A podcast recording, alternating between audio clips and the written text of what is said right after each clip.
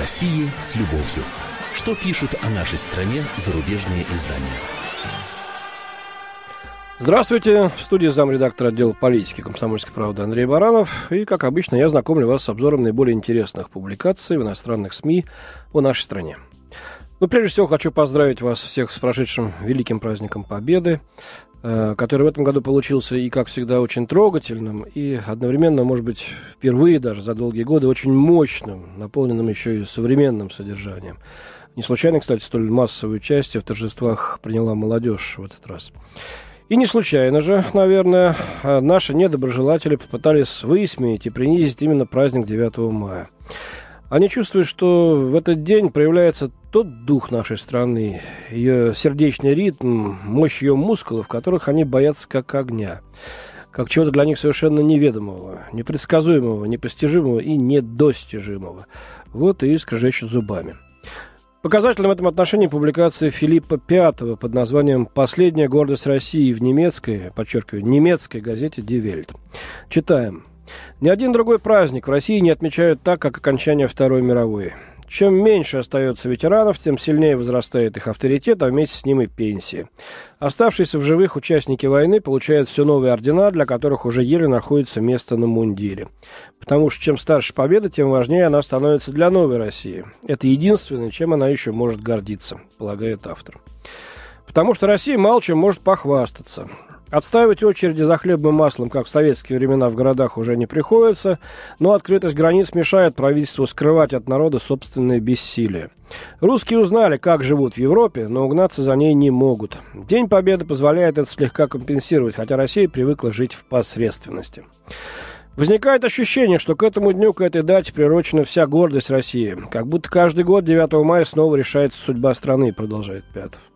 Даже правнуков ветеранов приучают ежегодно чтить величайший день в жизни их предков. Но когда же настанет их собственный день, в чем гордость следующих поколений? Сколько еще Россия сможет питаться этой победой, прежде чем признается себе самой в постоянных поражениях, которых она, которые она с тех пор переживает? У каждой нации есть нечто, что ее сплачивает. В России это день, которому почти уж 70 лет, день, из которого страна черпает всю свою идентичность. Или, возможно, это маска, под которой скрывается истинное лицо. Если Россия хочет и впредь отмечать этот день, ей следовало бы прекратить делать из него культ. России следовало бы начать искать себе новую идентичность, и современный мир дает массу возможностей для самоутверждения, заключает Пятов. Ну, я не знаю, кто такой господин Пятов. В интернете ничего не отыскал на него, но, может, плохо искал. Э, суть по фамилии, может, даже наш бывший соотечественник или человек с русскими корнями.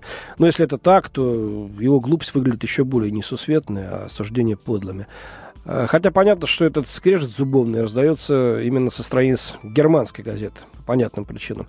Но, как говорил капитан Жеглов из «Бессмертного сериала», тут недавно повторяли опять, вы хоть до корней свои зубы сотрите, нам это, на это тьфу и растереть. Вот. А что касается других поводов для гордости, то давайте-ка вспомним хотя бы Гагарина. И вы, господин Пятов, вспомните, если, конечно, знаете, кто это такой. Вспомните ядерный паритет, который наша разбитая, вот вышедшая из, из, из, из войны победители, но вся разрушенная страна смогла достичь США, и благодаря которому вы до сих пор ничегошеньки с нами сделать не можете, как бы там ни пыжились с разными своими санкциями. Но уж совсем недавно, ну давайте воссоединение Крыма с Россией вспомним, воспринятое людьми с ликованием. Вам, немцам, в свое время поглотить ГДР позволила лукавая политика Горбачева. Мы ни у кого разрешения не вымаливали, а просто поступили так, как захотел народ. Так что, опять-таки, вспоминая Жеглова, вот такой будет мой вам ответ, хер Пятов. И что-то мне подсказывает, поводов для гордости в России в дальнейшем будет все больше. Еще образчик отношения к политике нашей страны, на сей раз э, в американской The Washington Post. И тут уж точно пишет российская гражданка, небезызвестная суперлиберальный политолог Лилия Шевцова. Правда, она сейчас служит в московском центре Карнеги, старшим научным сотрудником там является, и получает деньги, конечно, которые и отрабатывает. Давайте взглянем, как она это делает. Итак, опасность. Российский президент предлагает Западу заключить с ним новую фаустовую сделку, на которую тот, скорее всего, согласится. Ну, тот Запад имеется в виду. Мироустройство, возникшее после краха Советского Союза, было обречено на провал, поскольку покоилось на убеждении, что постсоветская Россия больше не является источником проблем, пишет Шевцова. Даже когда западные лидеры осознали, что Россия при Владимире Путине становится источником проблем, они променяли свое политическое одобрение действий Кремля на экономические преференции. Этот обмен, как надеялись многие западные обозреватели, должен был удержать Москву от того, чтобы мутить воду за пределами своих границ. После вторжения Путина на Украину стало очевидно, что он перестал притворяться, продолжает автор. Кремль не станет ограничиваться подавлением оппозиции на территории самой России. Выживание путинской системы построено на постоянном поиске внешних и внутренних врагов. По мнению политолога, Путин, слушайте внимательно, Путин стремится не только пересмотреть итоги холодной войны. Он хочет иметь возможность сказать последнее слово при установлении нового миропорядка. Короче говоря, Кремль предлагает новую сделку – Взамен на сохранение экономических преференций для Запада Россия хочет, чтобы Запад одобрил ее интерпретацию правил игры. Застигнутые врасплох маневрами Путина либеральной демократии как бы говорят Кремлю, что если он воздержится от агрессии в дальнейшем, Запад может признать новый статус-кво.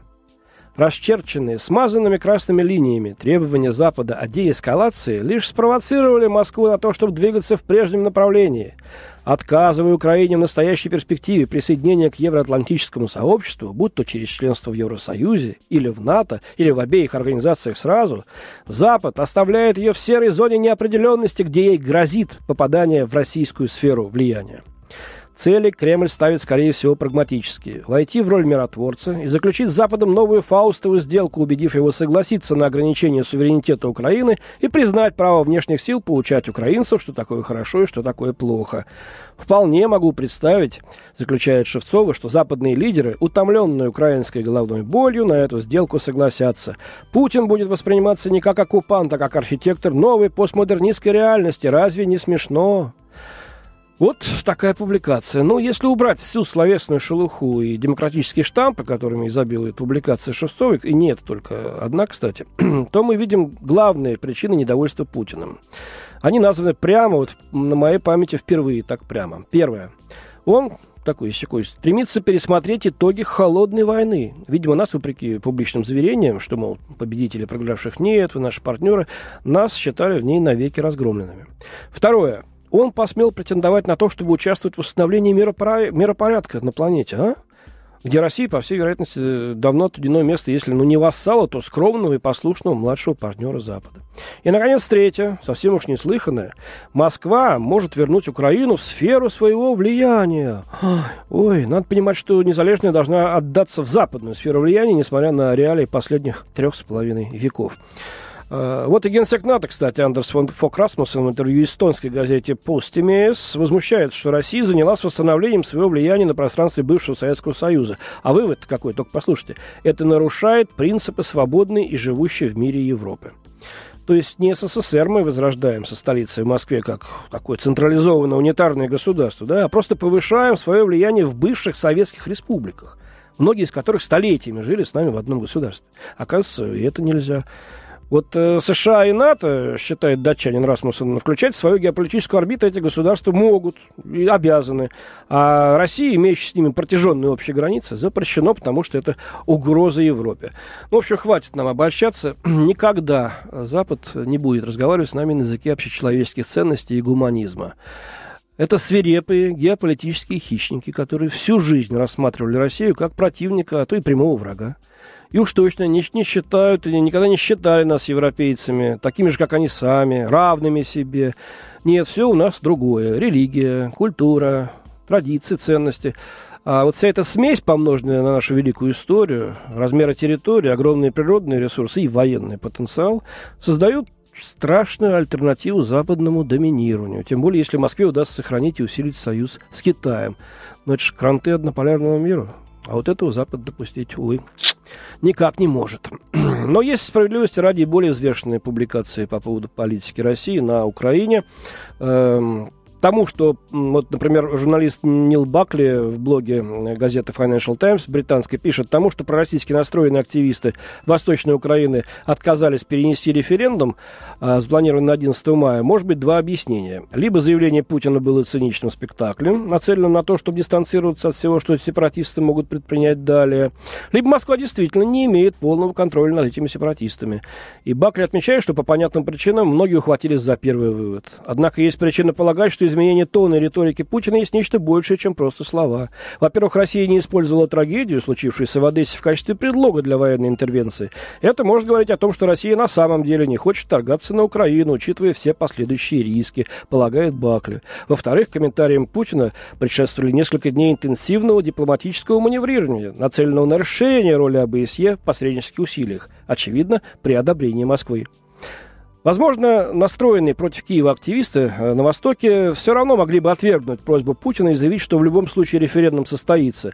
Но немедленный отказ украинского премьер-министра Арсения Яценюка от предложений Путина, а он призвал его не торговать воздухом, и отказ от диалога со стороны Александра Турчинова, исполняющего обязанности президента, дали мало оснований для того, чтобы отложить референдум, убежденный автор публикации. У меня на сегодня все. До свидания. В студии был замредактор отдела политики комсомольской правды Андрей Баранов. О России с любовью. Что пишут о нашей стране зарубежные издания?